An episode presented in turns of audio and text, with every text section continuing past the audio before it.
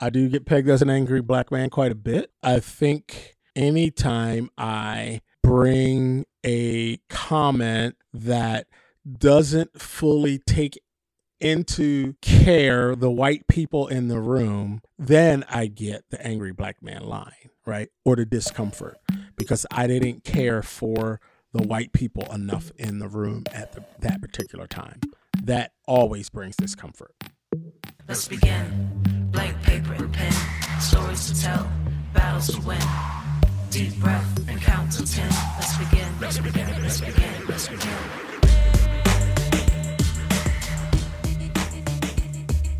All right, what up, folks? This is Leroy Barber with Sit Up Podcast. And as usual, we are thankful for you following along this journey with us. It has been almost six months now. Unbelievable that we have been um, pushing these podcasts out. And I hope you have been, been enjoying them as much as we have been. Uh, first shout out, of course, to our producer, Andrew Morgan, who's been with us the whole way. Uh, you are familiar with his voice in many of our interviews. Uh, also, you know, you can hit us up on social networks, uh, Sit Up Podcast on Facebook. You can shoot questions or comments or concerns to me at Leroy Barber on my Twitter or my Facebook or my Instagram, and we love feedback. Uh, and so, just make sure you make sure you connect in. Uh, also, you know, we are sponsored by the United Methodist Church of the Greater Northwest. Woohoo! Shout out to the folks that's helping us be on the air. Uh, also, um, a shout out to Amina Brown and Matt Owen for our background music from their EP Soul Graffiti. If you don't know them, please check them out. Uh, Amina and Matt were just in town with us, uh, and uh, we had a great, great show. And uh, she'll probably be back here in the Portland area in October. So y'all stay tuned to, uh, if you didn't make it this time, make it the next. So today, so uh, uh, uh, y'all don't know Drew Andrew, r- r- our producer, but he is uh, he's he's really good at what he does, and so we're sitting around today, uh, prepping for our podcast, and he kind of was like, "Hey, yeah, we probably need to." Get your voice out there some more. It's been, you know, it's been less and less over the last few weeks. I've been doing all these interviews, and so we're kind of kicking it back and forth a little bit about the next shows and how we finish out this season. Uh, so good stuff. Of, of course, y'all have y'all have received some of his great work, um, and but we came to this thing of like, may, maybe we need to like take a break, like re re kind of set folks to what sit up is all about and uh, and then continue. So this week uh, we're going to do something probably a little different. We're going to introduce a third voice uh, and uh, we're going to do an interview but ho- hopefully you'll like it. Hopefully you will like it. Here, here's the thing. We want sit up to be a relaxed atmosphere. That's one of the things that is really important to us that we're not we we're, we're well done we're professionally done but like that you get the feel that you're in your living room or when you're in your car it's relaxing you can kind of listen to it laugh a little bit and those kinds of things. We wanted to kind of represent this whole of life. We are we are complex people right? Uh, i know for me right i'm a parent. Uh you know i'm married i have a partner that i have to figure out life with, right? Uh, uh, I'm a, uh, you know, I'm involved heavily in foster care. I, I, that's a part of me that um, that I care about deeply. I, I, have adopted children. I have biological children. I, I love football, right? And I'm a preacher, so I'm in the theology. I, you know, I'm in the Bible a few times a week. I find some time to to study and pray and and and those kinds of things. I wish I was. I wish I was as good as my wife Donna, who's in there every morning, literally. I, you know, I'm not. I'm not. I'm not as spiritual as that, but uh, I try. Uh, and and I love traveling. So and I, I've been to six continents, right? And I've preached on six continents and had some fun on six continents. I love that part of my life. Uh, and uh, I haven't been to Antarctica. And a lot of y'all know, it's cold there, so black people probably don't wouldn't, wouldn't enjoy that too much. But anyway, so today um, we're gonna probably do a lot of those subjects that kind of represent the whole of life, like what are things we're talking about and thinking about and wrestling with? What are the hard questions uh, in our life? And and we're gonna hit probably hit all of our what what our Sit Up stands for: sports, innovation, theology, the ugly, injustice, uh, and public discourse. We're to try to hit some of those some of those topics all the day. And so our guest today uh, is me. I'm going to get interviewed. This third voice coming in today uh, is Jess Bielman. Uh, he is a coworker, uh, an innovator, uh, an academic, uh, and just just he's a parent. You know, uh, just cool guy all around. I really like him a lot, and I hope he takes it easy on me in this interview. this is the Sit Up Podcast. I am Leroy Barber. Let's begin. And let's be clear. You only get one chance, one opportunity, one request to appear, one moment to consider what you might hold dear, a few seconds to digest what might be coming near, a quick check of which direction you may want to steer. Maybe God is pro choice. He gave each of us a will, a mind, a voice, and whether we will make statements, speak truth, or add to the noise is up to us. To take the dust we've been given, to treat our seconds like cents and watch how we spend them, to use our words like olive branches in the mouths of birds and watch where we send them. Take the negative thoughts we were taught, take our wounded souls and hearts, and let God mend them. Let's begin. Blank paper and pen, stories to tell, battles to win. Deep breath and count to ten. Let's begin. Let's begin. Let's begin. Let's begin. Thanks, Leroy. I'm excited to be here. I've been listening to the Sit Up podcast, hoping maybe I was going to get a shot to be here with oh, you. do you really listen? All right. I yeah. listen. I All listen. right, All right. I was dialed in. I've been uh, occasionally I've been sending out saying, "Hey, you got to listen to this particular episode." Okay. For the people right, in my all life right. I think would benefit. My name is Jess Bielman. I'm excited to be here. I am a Northwest man. I have uh, still have my Kurt Cobain hairstyle from the '90s. I'm a grunge era. Um, an adult now who's trying to figure out how to live in the world as a um, in this way. I love the Northwest. I'm a as also a sports fan. My first love is the Oakland Athletics. I've loved them longer than I've loved anybody in my life, but my mother and my grandmother. um, I'm a little heartbroken with my Portland Trailblazers going out, but I was just happy to be, you know, just kind of happy we were there. Y'all So- made it to the finals. All I right. know. I was just happy to be there. If we got swept, we got swept. But I was All just happy to be there. Um, I know you're a big sports fan, uh, Leroy. Yes, There's I- been some bit, amazing bit. Been shots in this NBA postseason. Uh, Dames was incredible, but I'd like to start out talking with Kawhi Leonard's that in four bounces buried your Philadelphia Oh, man. 76ers. Is this how we're going to start this interview? Man. How do you feel So- about not going to the Western Conference Yeah. Finals So, you or Eastern Conference Finals? I am a, I'm a huge Sixers fan and uh, I have an old school Sixers jersey that I wear. My daughter and my kids uh, laugh at me. And uh, I was heartbroken when that three point shot landed on the basket, like so softly, and then bounces four times. Man, that was that was brutal. Like my heart just sank. And uh, so for all of my my kids especially enjoyed the moment just so everybody knows they do not like the sixers they love their you know the kids these days are all in love with with curry and the warriors so what can you say Yeah, I just think you got to be careful starting at anything with kids these days. You can feel in your age. Um, Philly sports fans are notoriously a a tough bunch, right? They'll boo, even started booing Bryce Harper, right? Mhm, They'll boo their own mhm. kind. I, I know you're here in the Northwest. How do you think the vibe was in Philly after the bounce and the shots? uh i could tell you this Kawhi leonard will never be welcome in philadelphia i could Oh, I think if that. they try to sign him, they'd be happy to get. no, They'd be happy buddy. to get that. Look, in Philly, they don't like Kobe Bryant. Yeah, that's true. He's a like, local. they he came from close to New from Lower Merion. He did that to Philly. himself though when he when he sort of called LA his home. Hey man, so they boo Kobe Bryant like that. Uh, Kawhi, no, it it's never gonna happen. Uh, so, what makes the Philly fan so unique?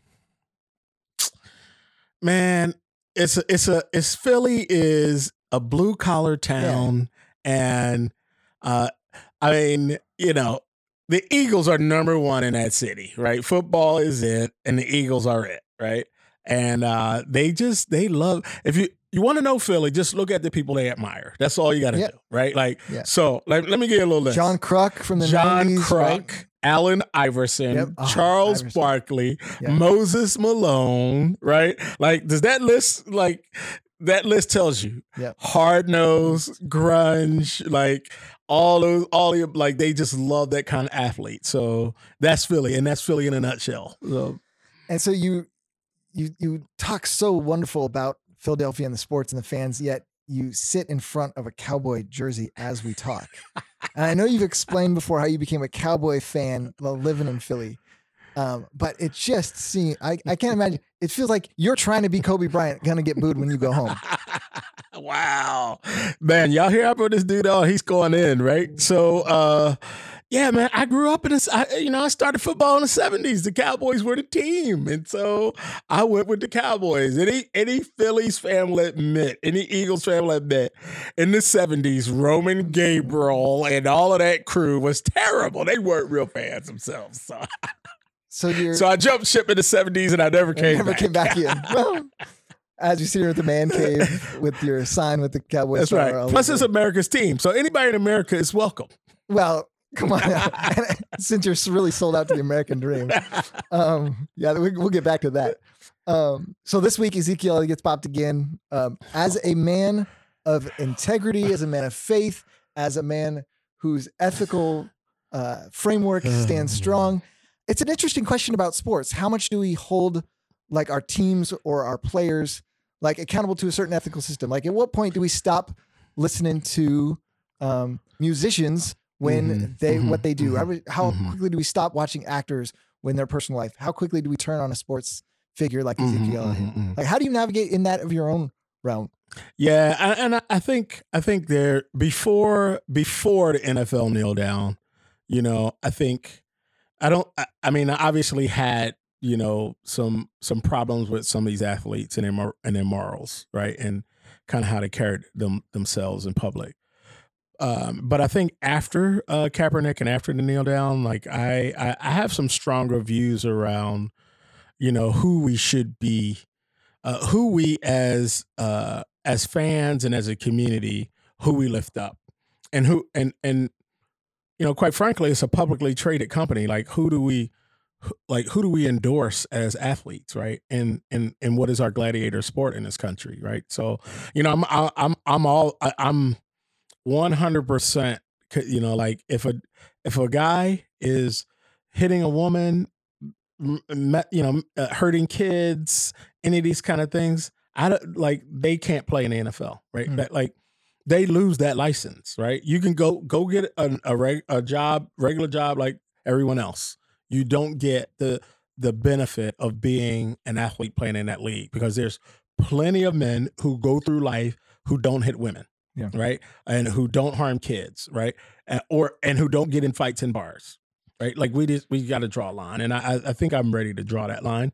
Is that uh, line just at violence, or is there or is violence just one category of a of a bigger line? Yeah, I mean, violence. obviously, violence is a line, right? But I think it starts earlier for these athletes, right?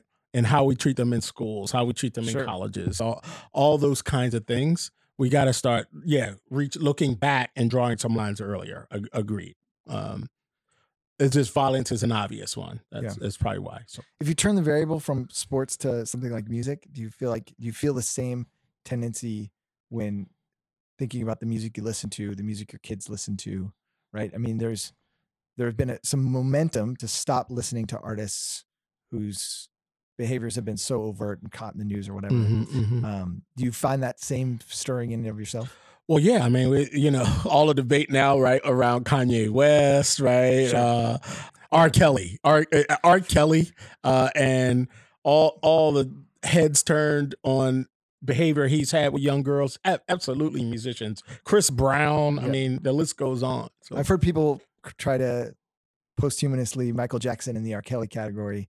What do you do? You, uh, you've got the Michael Jackson album. Do you, will you still put that on on a Saturday night when bumping around with the family? So here is where I, I I don't know if I'm hypocritical, but here's where I can't I can't ask Michael right now, right? Like, and I wish I could. And I know people saying, you know, hey, this story came out and all this, but Stuff maybe we've known for. I mean, potentially yeah, maybe for a long maybe time. it's because I grew out. up in the age where Michael Jackson sure. came to, you know, he he, you know, I watched TV where people were fainting as he gets off the plane, Absolutely. right?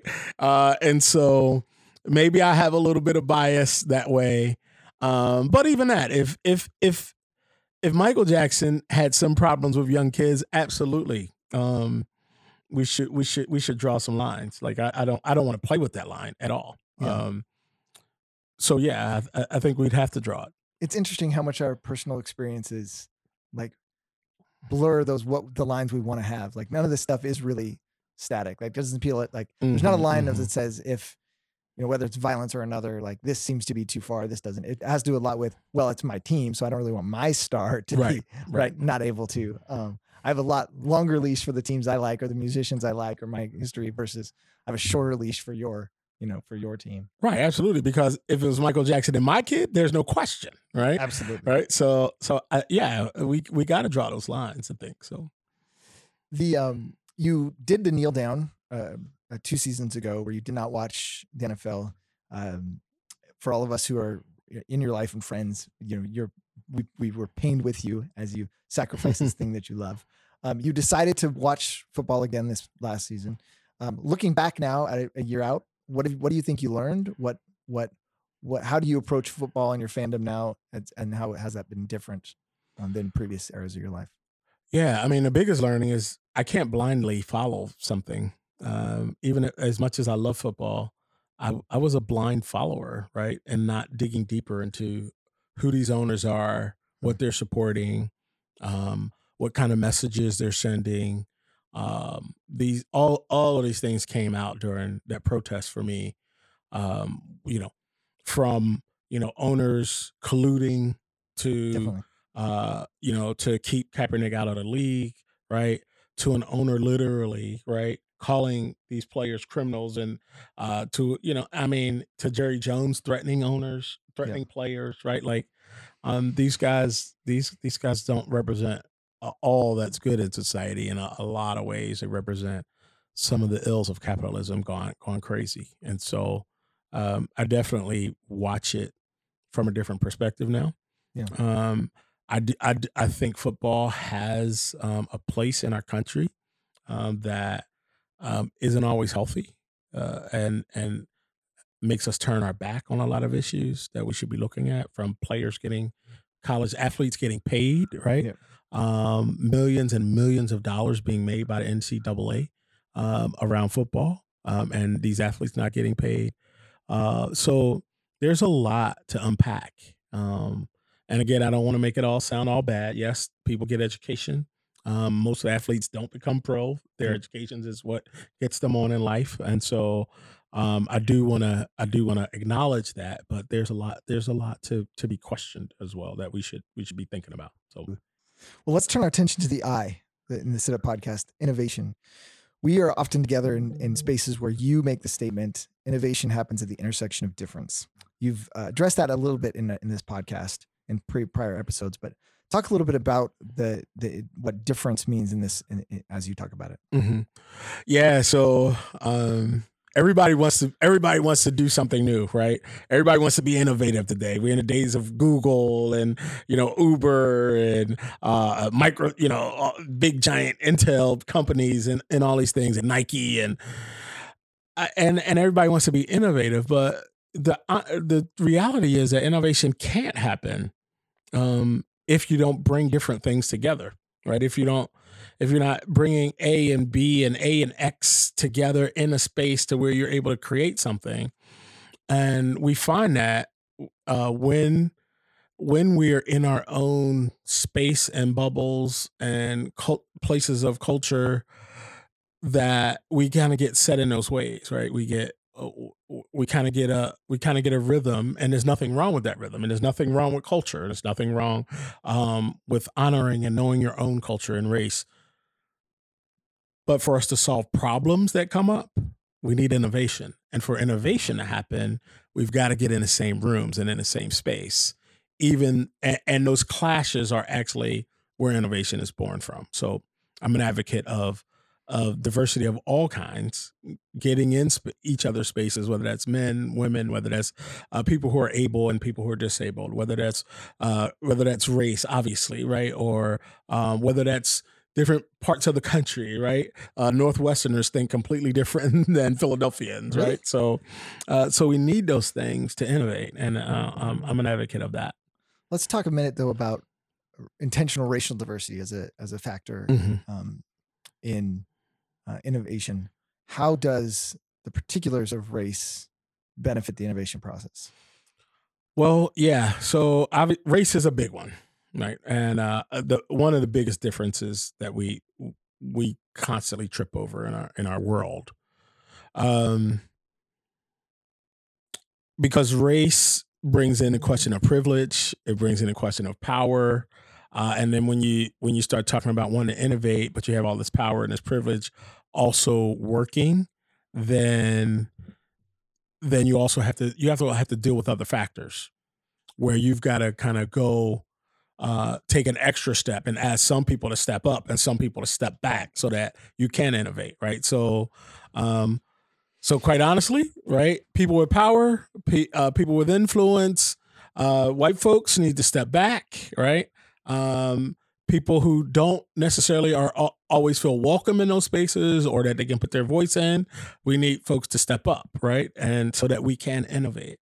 Uh, and that's a hard call um, when you don't have power and you're thinking you have to do something to to to to help this innovation take place that's that's more risky for you. And i would say it's more risky for people without power and influence. So, how much time do you get to spend actually doing innovation work versus convincing people that they need to bring difference to the table oh, for innovation? Most of my work is trying to convince people. Absolutely, right? I, I love the innovative parts, and that's where the practice comes in. Um, that's where the clashes happen. So when I plant at a church, right, and we got these different people in the room, and they're clashing, and they're trying to figure out how to do life together. That's innovative space. That's where great ideas are born. That's where people are sharpened, and and all those kind of all that kind of great activity. Um, I love that space, but I don't I don't get to be in that space as much as I used to. Um, but there's value to being in a place to uh, to to to help help create that space, and especially for younger people to yeah. to get into. So so there's something about power and privilege that does not want difference in the equation, which you find yourself in situations where you're pushing up against that to convince mm-hmm. uh, to convince an intentional racial diversity to happen Oh, absolutely. innovation spaces. Why would you want? Why would you want change? And you have all the privilege and power, right? change what for what? Right? That's a logical question, right? Uh, uh, but it does like it doesn't solve the world's problems. The world's problems can only be solved when we have all everybody at the table, right? And that difference is clashing. Then we can solve problems in a better way. Do you think folks agree with you on that? Nope. I, like, I, I, think people with power think they can solve all the problems. Yeah, like you, the world. What you just said about the world's problems needing to be solved by everybody being at the table. That's a worldview that I think a lot of people might sign on the dotted line for. But I wonder how much folks believe, like, but with power, believe that internally. It seems like what you're asking for is a worldview that, in your convincing work, how successful do you find at being able to let's use a religious word convert folks? It's good. So this is that leads into my work with working with younger younger leaders and leaders of color right? That um that leaders of color are necessary for our society to advance for our bigger problems to be solved. And uh we unfortunately have a place where um uh, you know this is this is where the, the the, hard part of the sit up podcast comes right? Where we really have white leaders who think they can solve it they can lead it they can make it happen. And the reality is they can't. And that's a hard pill to swallow but they can't. You, can, you, you just can't do it. So it sounds like you spend your life massaging white emotions. Well people would like me to solve to to do that right? Uh and there was a time in my career where i did do that right? Like i spent a lot of time with a lot of white folks doing a lot of work uh discipling white young adults and sitting on boards with white leaders and trying to be this kind of bridge. And uh, and i tell you at the age i am now um i don't have a lot of patience for that any longer um, because i feel like the other end of things, uh, younger leaders, leaders of color, need to be affirmed in their leadership and and who they are. The I'm struck by that. I don't have a lot of patience for that anymore. what's the line between I don't have a lot of patience for that anymore and I get pegged as an angry black man? Oh wow. Um I do get pegged as an angry black man quite a bit. Um uh and I think um that anytime I bring a comment that doesn't fully take into care the white people in the room, then I get then I get the angry black man line, right? Or the discomfort because I didn't care for the white people enough in the room at the, that particular time. That always brings discomfort. So you not only have to navigate being for young leaders of color or for equity in a space, but also navigating each of the individual people in the room and how they're going to respond to the initiative you're trying to bring. Oh, absolutely. I think I think I think many leaders of color and many people of color are always navigating that space. It doesn't matter if you are working, um, you know, whether you are a uh, janitor at a hotel and you've got to navigate your supervisor who's white, right? You've you've got to navigate that space and make sure that person isn't offended too much because they have the power. That happens on every level. It's like it doesn't just happen for uh, middle class, upper middle class white folks, uh, black folks, folks, pricks of color in positions of influence. It happens every day for people of color, for pe- poor people who don't have any power or influence. They've got to navigate power. And generally, that falls along the lines of race. I feel like we've hit the I, the T, and the U in the Sit Up podcast with innovation, theology, and the ugly for a minute. but uh, just just one more question. It seems like that dynamic, by just by definition, you can't you cannot be innovative. That that goes against the process of innovation that you've told us to. Absolutely, I think we work against innovation all the time. Folks know where where I work now. Um, I am a part of United Methodist Church. Uh, it is a massive institution uh, that has been around for a very long time and it's set in its ways. It has it has established some some order and that order has dictated how they operate for a long time. That institution in and of itself works against innovation. Every day that institution is working against innovation. And we are in the middle of disrupting that institution enough at least in the greater northwest to where innovation can be on the table. This is really good, but we're going to take a break for a moment and we'll come back with more questions for you. No matter our skin tone, time zone, no matter the balance of the scale or our bank account, it's true. Life can bruise you. It can seem that nothing leaves a mark like wounds do, but the funny thing about wounds is given time to heal, they make the most beautiful tattoos. Some people call them scars. But in the eyes of the right beholder, they can be art. Love doesn't keep secrets. Love chooses to see. Forgiving and accepting that you've been forgiven can set you free. I, I think every endeavor we do, we do have has a theology, and there's a behind the kind of maintaining behind stability. There's a theology. Mm-hmm. Behind disruption, there's mm-hmm. a theology. Mm-hmm. How is it that you see your own faith growing as a result of disruptive work? How do you see it? Uh, you know, you mentioned your, you know, the you're you're engaging the Bible and your own kind of spiritual formation at the at the outset of this. How has that engaged and changed the way you you know, process even your own spiritual life? Hmm. It's funny because I didn't know I was a disruptor, right? Hmm. But I have been my entire life. Uh, and uh, the younger people that I get the honor of sitting with now, um, and give them this advice be yourself, be the self that God created you to be.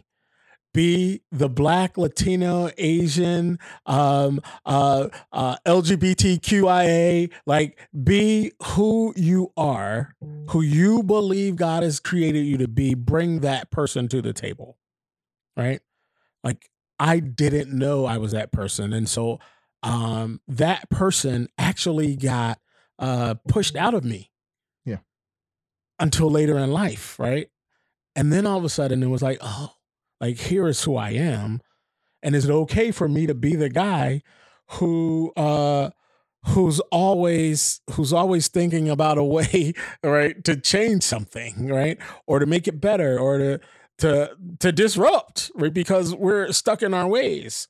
Um sometimes that comes on purpose and sometimes that's just naturally me. Uh, that's just naturally who I am. And I'm okay with being naturally who I am and I want I want our younger leaders, especially our leaders of color, to be okay with that. I, I often wonder at the young people that you work with as I watch you working with it, why they are still considering American religion at all, why they're still considering Christianity at all in a in a, an American religion that has been so shaped by whiteness, by white supremacy culture, by white ideology. How is it that you put together your faith that gives you hope and what is it about the gospel that you believe that's different from this uh, the whiteness that has shaped most of American religion? I think it's uh, purely, Jess. I think an understanding that the gospel, like Jesus, any, however you want to frame that, it's not American, right? And the more I got to understand Oh, you mean God is way bigger than what I am experiencing in my small piece of the world here in the United States of America, and how that has come to me, and what privileges have come to me because I happen to be born in this country uh, that I didn't notice until I went somewhere else. Well, Right. And then when I went somewhere else, understanding, realizing, oh, like, like, wow, God is still good, right?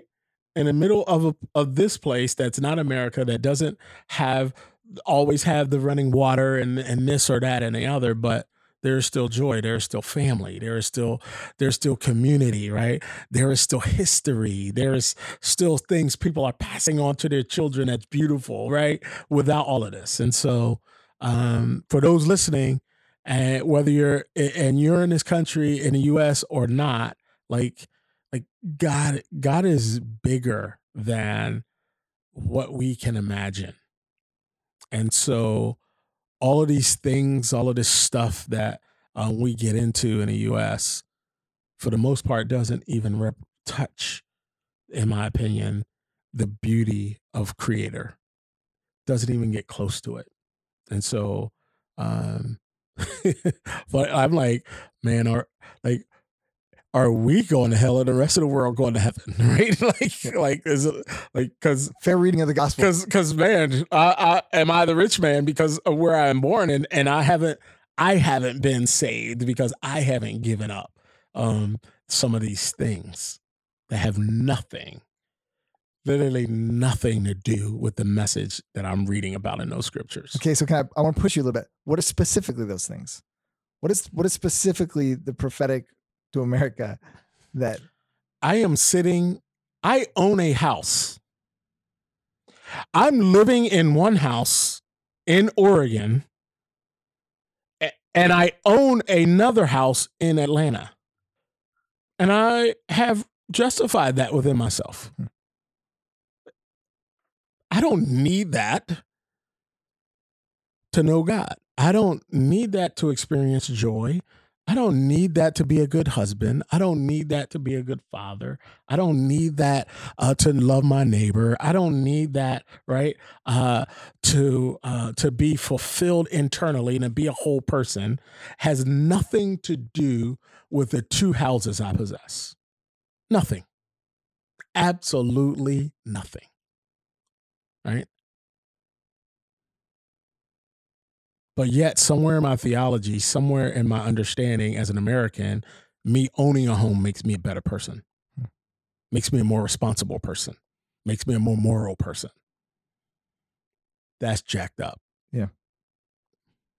It's interesting to hear a black man in America talk about safety, security, and comfort, which is often not afforded, like in the systems of America So here's a black man talking about I don't need the safety, security, and comfort that I have in a country that, in, a, in many ways, will not allow black men to have comfort, safety, and security. Like, Absolutely. like you, like these pieces seem uh, an odd tension to me.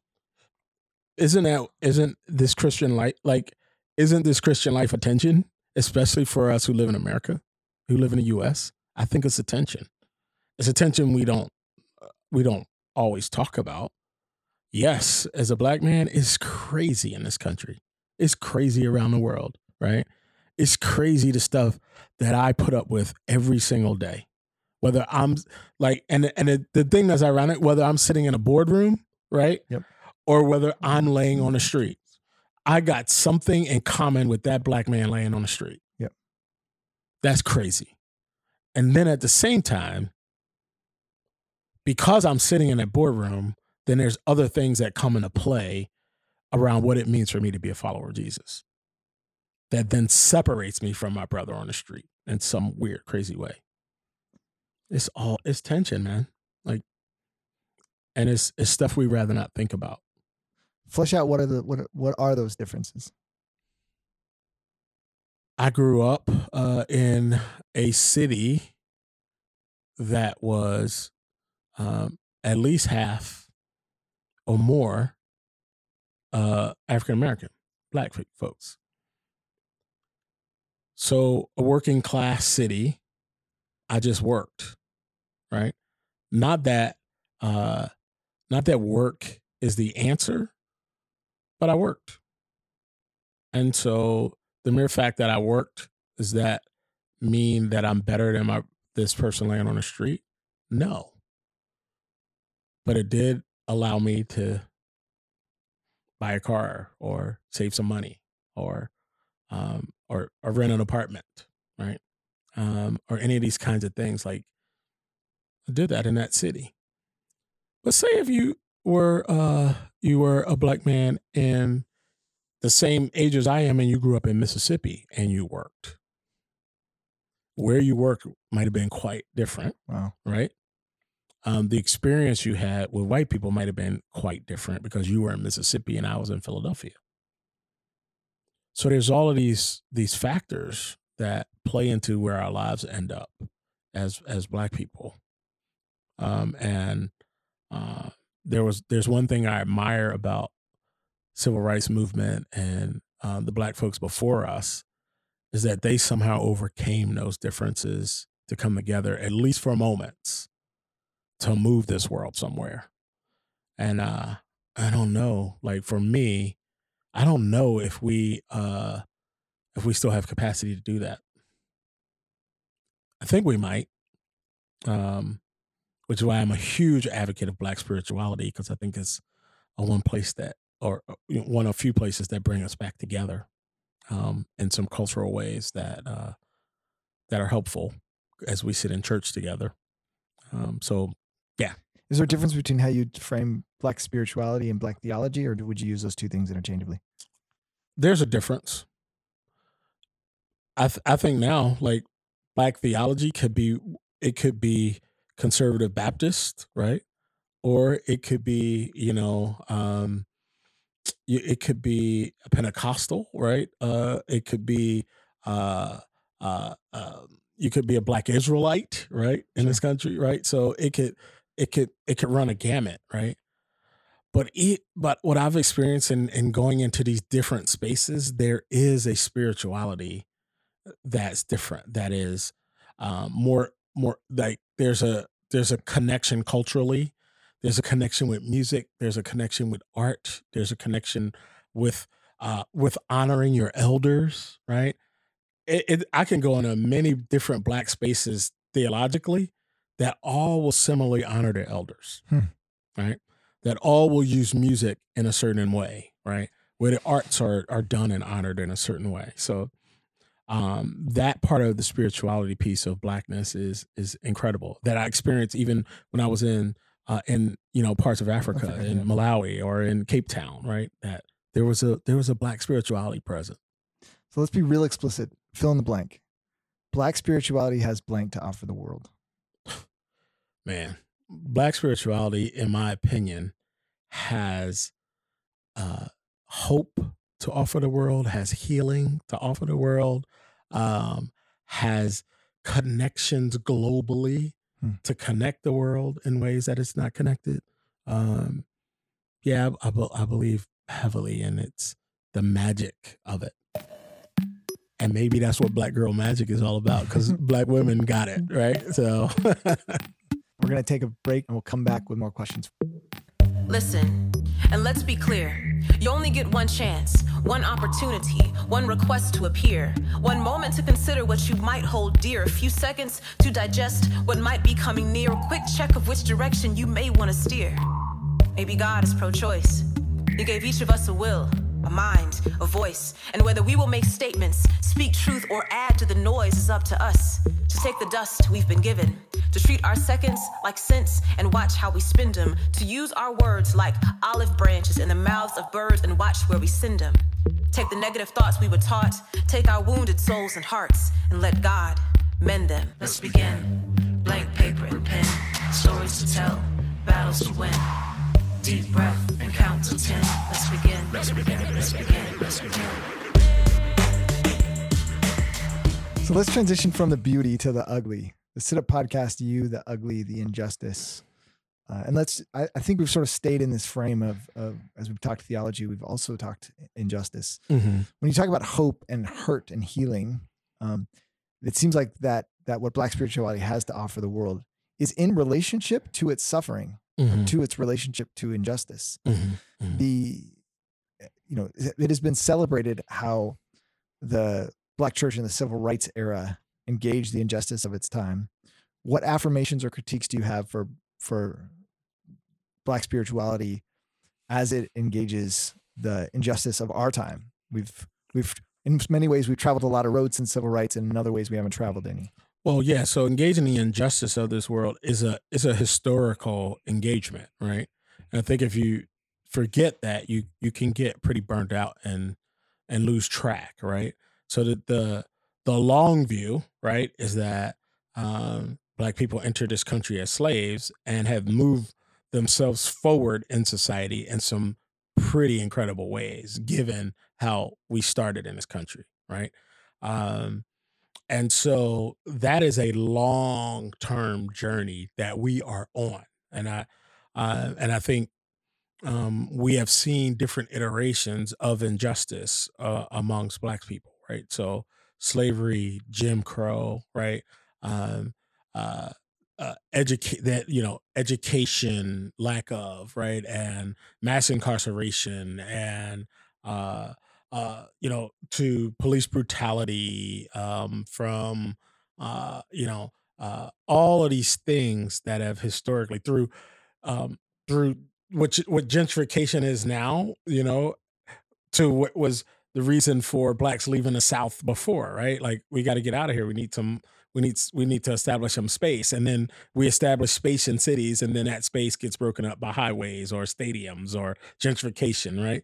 Um, so I think the injustice continues on this journey, on this trajectory that's been going on for a long time, and we need to stay connected to the whole story of that, so that it doesn't get segmented and lost by the continued um, uh, the the the continued evil of of race and racism.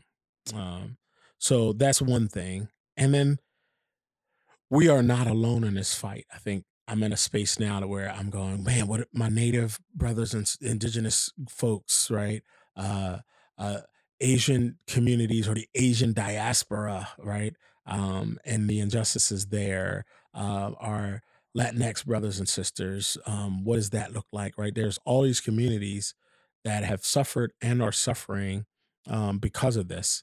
And now I'm in a space of how do we bring those conversations together so that we can t- fight some of this stuff. So um, that's a long answer to your your question, but I just think history, connection points with other uh, communities of color uh, to be able to answer some of these hard hard questions. you've you've talked about at this stage of your life being pretty overt and dialed in about about young leaders of color about bringing together voices of color and I I've heard the arguments in, in various ways of how being pro folks of color is either is anti-white. Mhm. So I guess how does Right. how does this era of your life how is it both anti-white and not anti-white?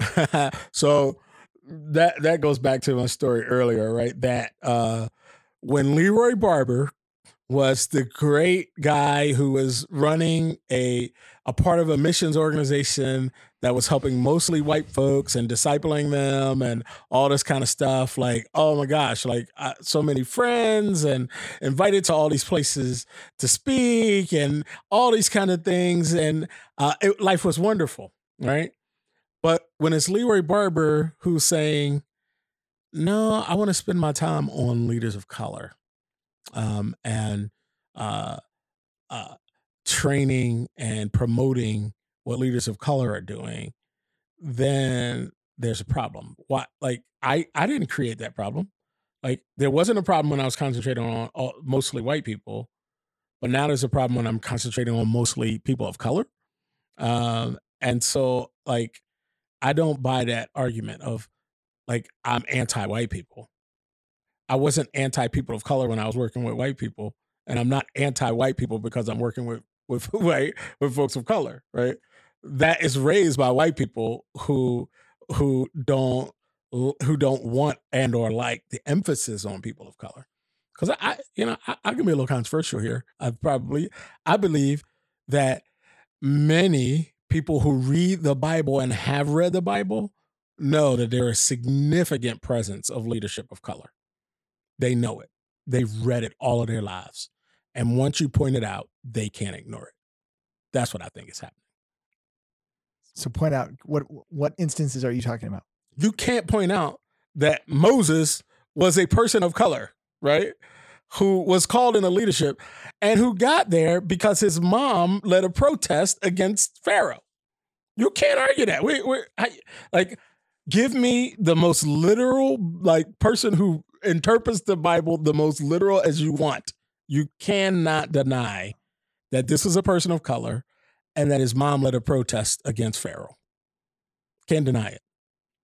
Can't deny that uh, Esther was an orphan, right?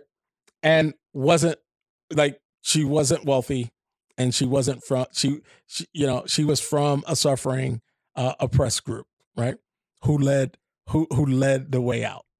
You just i mean you, over and over again. David you know esther rahab right? The woman at the well the canaanite woman right? The man born blind right? Just keep going. All oppressed community groups. We preach and listen to stuff from leaders of oppressed community groups every sunday. So why do you think that's so easily co-opted and and that and that understanding of the Bible is misunderstood? you know when we were when the bible crossed from you know one continent to another then the story got shifted right? The story got shifted because and, and the story and i'm not going to say one type of human being is better than another type of human being like i think it got co-opted because human beings um are uh, can't handle power and too much power amassed in one place we start to distort it. And the Bible got distorted because uh, too much power got amassed in one place. And that that has led to what we have now, the out, what we call Christianity. It lost its way, probably somewhere around the time of Constantine, would be my guess. That's a lot of years of uh, lost Christianity. yeah, well, it keep it keep. If there's one thing that's true, we know, right? Power does not give up anything, right? Nothing. It doesn't work that way. So anytime there's power, it's not going to give up. Never. Ever. The only way it gives up is if someone disturbs it. We know that as we know that. The Bible would affirm some of those places. Oh, absolutely. if you're going to introduce young folks of color to Mhm. understanding the Bible this way and to seeing the world in this way, what are the two or three spots that you like to to Oh. begin with? Uh Exodus story, obviously. Um and then Isaiah goes into a lot about this.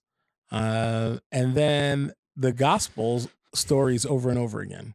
Book of John is full of these fascinating stories of leaders from the margin and how Jesus interacted with them. So those would be three places I would I would start. Well, there's been a lot here, and the end of the Sit Up podcast is on uh, discourse. I would love to see you interacted with the, the, your listeners here on uh, the mediums that you've outlined. What are two or three questions that you would like to see your listeners today uh, deal with as we think about public discourse? Well, discourse, give me your reason. You don't have to argue with me. Just give me your reasons for why you believe something different. Right. And we put that out, and hopefully people will learn from both of us. They'll learn from me and they'll learn from who, whoever disagree. So um, that would be one thing. Like, no argument necessary. Just state what you believe, and and let's just keep talking about it. Um, uh, the other other thing I would say is um, we will we will put it out. If you if you if you bring it we'll put it out. There's a, a new way to connect with the uh, with the sit up podcast where you can leave a voice memo. Uh, you go to the anchor app and you listen to the podcast and you literally can leave a voice memo. And we will play some of those on air and i'll answer those. All right? So there's the invitation for discourse. That's great. I hope you get that folks take you up on that offer. Thank you leroy for for uh, this today. I'm excited to be a part of this, and uh, I hope to see the response from it. Thanks, bro. This is Sit Up Podcast. Leroy Barber just got grilled. Live life like you know the clock's ticking. On your mark, get set, ready. Let's begin. Let's begin. Let's begin.